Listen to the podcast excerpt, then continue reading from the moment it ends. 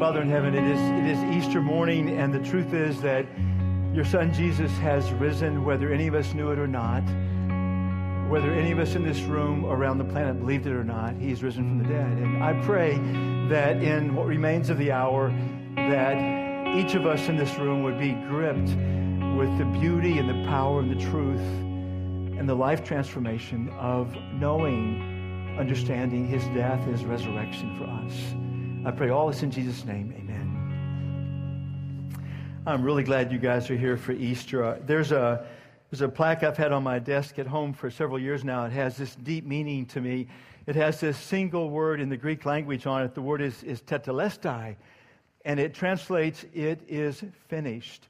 And it comes from uh, the New Testament. New Testament was originally written in the Greek language, and so hence the, the tetelestai, uh, which again means it is finished. And it comes from the Gospel of John. And I want to read you the passage where it comes from. The, the background, the setting is this. It was a, uh, John is recording what happened on that Friday when Jesus was nailed to a cross, when he was crucified. And so John's unfolding the day, and it's now it's six hours into the time that Jesus has been on the cross. And he writes this beginning in chapter 19, verse 28. Jesus knew that his mission was now finished. And to fulfill Scripture, he said, I am thirsty. A jar of sour wine was sitting there, so they soaked a sponge in it, put it on a hyssop branch, and held it up to his lips. When Jesus had tasted it, he said, It is finished. Then he bowed his head and released his spirit. Now, if you and I we're down to our very last breath and we knew it. If we realized that this is the last breath and we're about to die, it would make a lot of sense for you or I to say, It is finished, wouldn't it? Life is done. My life is over. I'm about to die. This is it. My, my mom would say, Katie, barred the door. It's all over now, buddy. It is finished. But Jesus had spent three years telling his followers, The day will come, I'll be crucified. But don't worry because two days later, I will rise from the dead. I'll come back to life again. He had told them again and again and again. It makes no sense for him to be on the cross, take his last breath, and say, It's finished, it's over, it's done, when he's going to come back to life in two days. So, what did he mean? Why does it matter? I think the entire good news of Jesus is wrapped up in those three words, it is finished. And in fact, I think the entire good news of all the scriptures wrapped up in those three words. So I'm going to take us through this 10 minute journey through the Old Testament. Old Testament's about a thousand pages. I'm going to take about 100 pages a minute with you, okay? And, and, I want to hit about four touch points, and I want you to see where we can connect the dots. And by the time we get to John 19 and Jesus says it is finished, we'll get it. Like we'll know the significance, the power, why some guy has that on his desk at home and looks at it every single day and is blown away by it. Bible begins in Genesis chapters 1 through 3. God creates everything. He creates Adam and Eve. So the very first man and woman that ever walked the planet, he creates them. They're in this Garden of Eden. And Scripture paints this picture of this life in this world that is indeed not exaggerated. Indeed, it is perfect. It's this life that Adam and Eve have with this deep, unconditional love for each other and this deep, deep relationship with God. And as you read the, the words on those two pages, you can almost sense them walking through the garden in the cool of the evening, and God is right there beside them, right there walking with them. And He said to them, He said, You were made for this, and you were made for this to never end. But He said, You need to understand one thing I'm made to be your God. If that ever changes, if you ever decide that I won't be your God, then death will come, it will all unravel. In chapter 3, they come to this point, they're looking at this perfect world, they come to this point and they say, We think we can do a better job with another God. We won't let him be our God, we'll become our own God. And while God had given them this enormous freedom, this enormous freedom, just a few directions, actually just one direction, they decide to go against the one direction. And the moment they do, everything they've known unravels. The relationship they've had between themselves, it's, it is obliterated. The relationship they've had with God is destroyed. And as the chapter's unfolding, God is forcing them out of the Garden of Eden where they had been so close to him, pushed out of the Garden of Eden, and if you will, pushed symbolically in reality, pushed out of his presence, and, and they, could, they could no longer have this intimacy with the God the universe they were made for, and the clock of death had begun. And it says at the end of Genesis 3, it says that God put this guard at the entrance to the Garden of Eden, and they could never find their way back. They could never force their way back in. But there's this little hint of grace at the very end of the chapter, and it, it almost seems like a strange one off, if you will. Earlier in the chapter, they've, they've ruined their lives. And for the first time, they realize that they're exposed and they're naked and they're ashamed. And it says that Adam and Eve go to this fig tree, they take some figs off of it, they, they sew the figs together, they make clothes for themselves. Now, I don't know if any of you have a fig tree in your backyard, but I know what fig leaves feel like. And there's just a little bit of roughness. If you rub it on your skin, it becomes deeply, deeply irritating. So picture Adam and Eve. They've made these fig clothes and they're walking around the garden with fig leaves on, and it has to be deep misery. And here's the one off. The end of the chapter, they're expelled from the garden, but Genesis 3:21 it says this. It's, it's almost a one-off, and the Lord God made clothing from animal skins for Adam and Eve. It's this touch of grace, it's this kindness. They didn't deserve it, but he's watching them in their misery, and, and what seems like a one-off, he apparently he takes the life of an animal he takes an animal skin this soft comfortable skin and gives it to them and says here put this on. Like cover yourself cover your brokenness cover your shame cover it with this this is much better. It's god's grace and god's grace has shown up and there's been blood that's been shed. And if that were the only place we would think what was that all about? But you finish the book of genesis you get to the book of exodus which is the next book and while god is again in Scripture always the main character, the main human character of Exodus is Moses. In fact, the main human character of the Old Testament is Moses. I mean, he, he is the guy above all guys. And so you may know some about Moses. Uh, his time is when the Israelites are slaves in Egypt, and God says, Now's the time I'm going to give you freedom. Moses, you lead them. He has Moses lead them to the edge of the sea, and he says, Raise your staff. And Moses raises it. God parts the sea. They escape through the sea, and, and they go into the wilderness. A little bit of time passes in Exodus. It's, it's in Exodus 26. And God says, For the first time in human history, and this goes way back, who knows how many generations, Adam and Eve, first time, I want you to build a structure whose sole purpose is to worship me.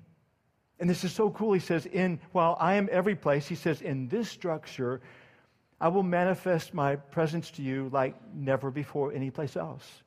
And you can come into the structure, and he gives them these detailed instructions about how to build it, has these separate rooms, and this is really cool. He says there's this one room above all rooms, it's called the Holy of Holies, or the most holy place. And he says, in that place, in that room, a person will be closer to me, the God of the universe, than they could ever be in any other place, any other time, in that room. But then he says, Oh, by the way, you need to have this curtain sewn tightly together, this tight weave of this curtain. It turns out a very, very thick curtain. You need to hang the curtain in the entranceway to the Holy of Holies because no one can go there. You were made for this. Like, here's the place where you, like, you could know you could touch the face of God virtually. He's saying you can't go there because of your sin. It's just like Adam and Eve. It's the very same problem Moses had it, the sin problem. All of Moses' contemporaries had it, the sin problem. And God is saying, You were made for this intimacy, but you can't have it. It's been ruined, it's been destroyed by your sin. So there's this place, and you need to see, you need to know it's there. But there's going to be this constant reminder there's this wall, there's this barrier, but there's this touch of grace. And God says, I, I want you to know my grace. I want you to know there's hope. Because one day of the year, the Day of Atonement, the Day of Reconciliation, there'll be one person that'll be allowed to enter the Holy of Holies and be in my presence as never before. Like the high priest, and the high priest has to take the life of an animal, just like God did back in Genesis, take the life of an animal. There has to be bloodshed. And I'm going to pour out this, this touch of grace. And this one person on one day of the year is going to get to go in. Some time passes, and they, the Israelites finally make their way to the promised land, finally, and they settle and they build homes and palaces and on and on. And, and, finally, you get past the time that David, most famous king of Israel, David's king, his son Solomon becomes king, and God says to Solomon, Now I want you to take this tabernacle that you've had all these years. It's basically it's this huge tent that's partitioned out. He says, Now I want you to make it this permanent building, this beautiful, spectacular temple. And in the temple, I want there to be these special rooms just like the tabernacle. And there'll be this place, this place you were made for, the Holy of Holies. And above all places, whoever enters there, they'll be in my presence as they were designed to be, as they could be no place else but. You need to take this curtain and tightly weave it together. And it's this thick curtain. Some of the historical experts think it was, it was four inches thick and hang it across the entrance because no one can enter the Holy of Holies because they all, they all have this sin problem. But there's this touch of grace. One day a year, Day of Atonement, Day of Reconciliation, this high priest can, can take the life of an animal, blood is shed, and he can go in, he can experience. And all along, even back to Genesis, there are these little subtle suggestions that there's someone coming to fix the problem. And as you fold through the pages of the Old Testament, the suggestions get clearer and sharper and begin to come into view that there indeed there's someone coming, there's someone who's going to fix the problem, there's someone who's going to finally resolve things. And you get to the book of Isaiah, and Isaiah lived at 700 BC, so he was about nearly three centuries after the temple's been built, 700 years before Jesus comes. Isaiah is writing in Isaiah 53 and I started to read it today, but I will let you read it for yourself. But the entire chapter, 12 verses, it spells out the Son of God is going to come and he's going to be pierced for our sins. And every one of our sins will be laid upon him, and he's going to die for those sins. His blood's going to be shed. And, and when he's done with all that, there are going to be so many descendants of his that come that live this vibrant life. Isaiah spells out 700 years in advance. So you get to the Old Testament, you get to the New Testament, and Jesus, um, Christmas time, Jesus comes, he grows up, he's 30 years old, he starts this public ministry. He's just begun the public ministry. The very last if you will, Old Testament prophet is John the Baptist. And John the Baptist has this one job it's to point out the Messiah, Jesus. And you get to John chapter 1, and Jesus is walking past, and John the Baptist sees him. And John the Baptist doesn't say, Look, the Messiah. He says, Look, the Lamb of God. He's saying, Look, the sacrifice of God. That's the Messiah. He is the sacrifice of God. And Jesus would say to his followers for three years, He would say, This is why I came. I came to give my life for you and for everybody. Mark 10 45. One of the places, this is Jesus talking. He's referring to himself. For even the Son of Man himself came not to be served, but to serve others and to give his life as a ransom for many. To give his life, like to, to purchase, to purchase new life for many. So, Good Friday comes the day comes that Jesus is being crucified on the cross. And from Adam and Eve, throughout the entire run of human history, from Adam and Eve to John 19, there's this massive sin problem every single human being has had. And they don't need a great teacher, they need a Savior. They need a Savior. And it's John 19, and Jesus has been on the cross for six hours and they offer him this last taste of fluid. In John 19:30, John records, when Jesus had tasted it, he said, It is finished. Then he bowed his head and released his spirit. That's the Gospel of John. But the Gospel of Mark picks up the same story, but gives two more important details. Gospel of Mark, uh, Mark is unfolding what happened through the day, and Mark says, sometime earlier that afternoon, it says Jesus cries out and he says, My God, my God, why have you abandoned me? And the significance of that is that from eternity past, I mean, God the Father and God the Son, God the Spirit had made everything. They had always been, they had always been like this.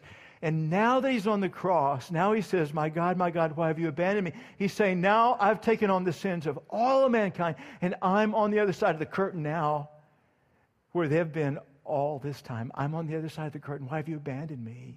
I've taken on the sin of everybody on my back. Why have you abandoned me?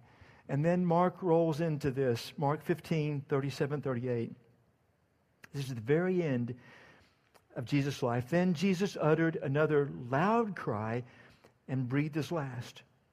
And biblical scholars think that when he says he breathed another loud cry, they believe what he shouted was what John had recorded, that the tetelestai, it is finished.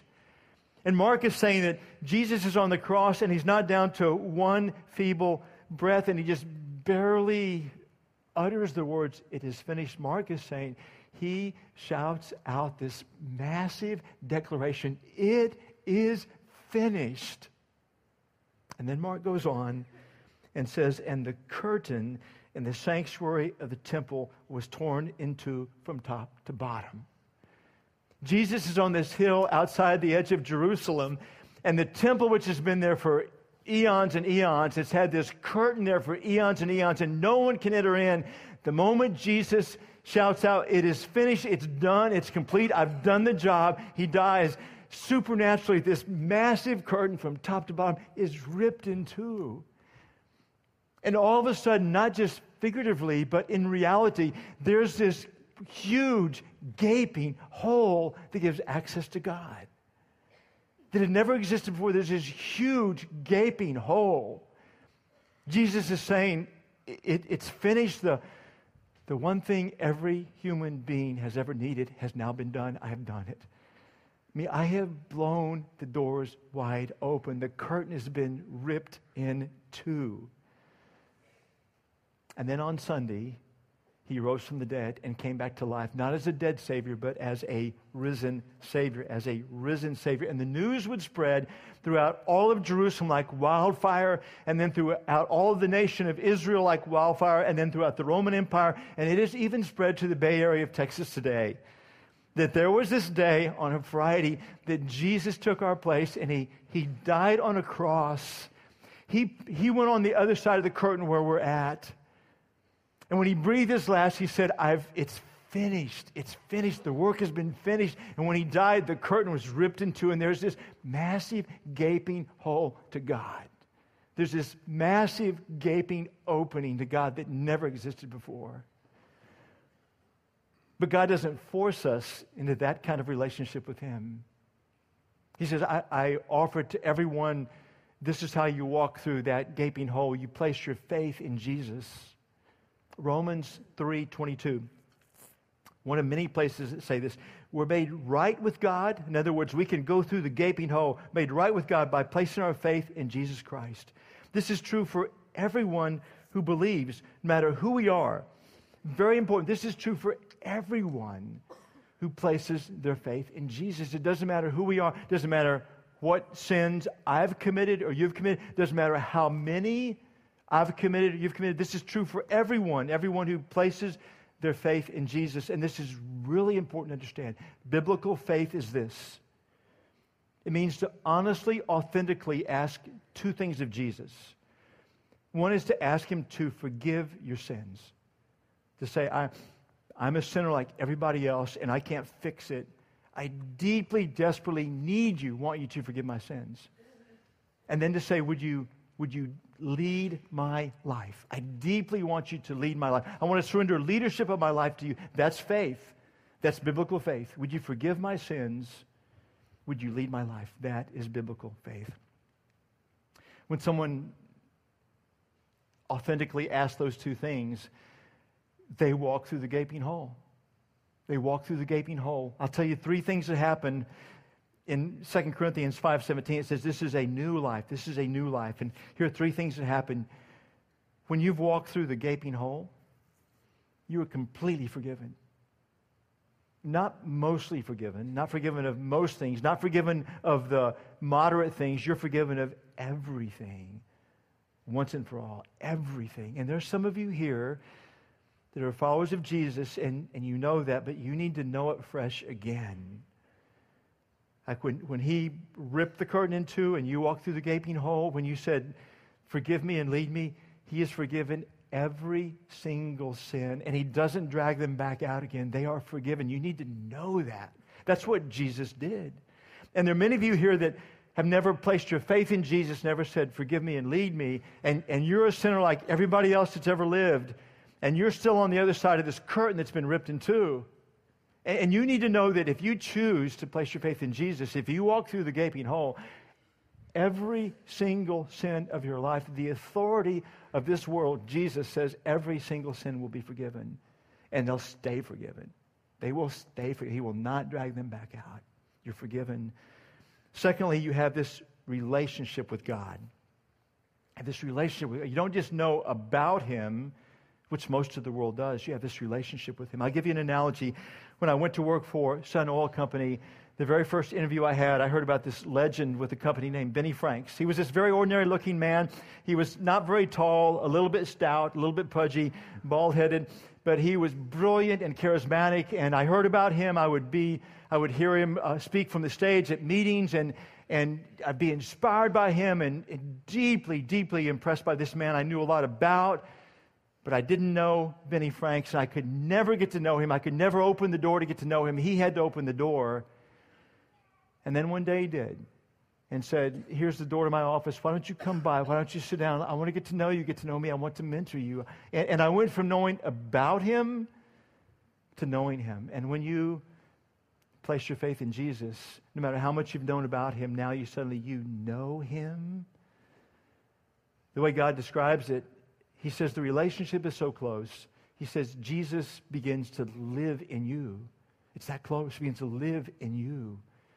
It's a real, it's a real relationship. And finally, you, are given a new eternal address. You're given a new eternal address. The old address was this godless eternity called hell, which is what sin does. New eternal address is this God filled eternity called heaven, which is what Jesus has opened the path to. The writer of Hebrews in chapter 10, verse 19, would say, We can boldly enter heaven's most holy place. What Moses could never do, we can boldly enter most heaven's place because of the blood of Jesus. By his death, Jesus opened a new and life giving way through the curtain into the most holy place. Let us go right into the presence of God with sincere hearts, fully trusting him. Friends, it, it's finished. The sin problem, it's been solved. It's been resolved for 2,000 years. It is finished. The curtain's been torn in two. And there are a lot of you in this room, you know that, and you've walked through the gaping hole, and you know that. And today, eh, the deal for you today is just be reminded. It's true. It's what Jesus did for you, and you're experiencing it. You're living it. Celebrate, be grateful. But many of you have never walked through the opening Jesus has created. And, and you can. All you have to do is decide, I, I, I need, I want you, Jesus, to forgive me. And I authentically want you to lead my life. And you might even not know what that means, and you probably figured out, even though you try, you'll fail and fall. If you just authentically want Him to lead your life, if you surrender leadership to Him, then, then you've walked through the gaping hole. This brand new life is yours. And I would say, why, why would you pass another Easter and not take advantage of what's been done for you? Why would you live a life on the other side of the curtain apart from God? When you were made, you were made. Like this deep intimacy of the God of the universe now and forever. Why would you not do that? Why would you not say, Jesus, forgive me, lead me? All of you got a program coming in take that program, take it out now if you would, all of you. I want to ask you to do something that might be helpful for you. It's a very private thing, but might be helpful for you. On every program on the front, there's this piece of cloth. It's this purple maroon color. It's this very small symbolic piece of cloth that symbolizes the curtain that hung in the tabernacle or the temple all those years back when. And let me ask you right now, like, rip that piece of cloth off the program. There's just one staple. Just rip it off the program and put that piece of cloth in your hand. Just hold that piece of cloth in your hand. And, and ponder ponder what you've heard this day and ponder the response that you've already made or the response that you want to make today. And after I pray, there'll be about two or three minutes to reflect upon what we've heard, to reflect upon that. And, and as you reflect upon it, this is what I would, would offer to you, and this is why we've given you this cloth. If at some point in your reflection, if it helps you just have this visual that the barrier between you and God, if you trust Jesus, the barrier is ripped in two it is no longer very, it is ripped in two, then take that piece of cloth and just rip it in two. Just between you and God, say, say the barrier has been ripped from me. I, I have trusted my life to Jesus maybe a long time ago, maybe now. And say, it is ripped for me. And there is no barrier there any longer because Jesus said accurately, it is finished. It's all accomplished. It's done. It's done. The gaping hole is there. If you're ripping that or you choose to rip it in the minutes to come, then you're saying, then I, I've walked through the gaping hole. I've walked through the gaping hole. So let me pray and spend time reflecting upon that. Father in heaven, stunning grace. We could never find our way through the curtain. We could never fight our way through the curtain. Only Jesus could do it at a high price, and he did. The stunning love he did, he, he ripped the curtain in two long, long ago. And Father, thank you that, that we walk through the curtain not by being good or being good enough or by, by changing our life. We walk through by placing our faith in Jesus and saying, I trust you, forgive me, and would you please change me? Would you please guide me? And Father, I pray in these, these next brief minutes that your spirit will stir deeply, deeply, tenderly in every single heart. In Jesus' name, amen.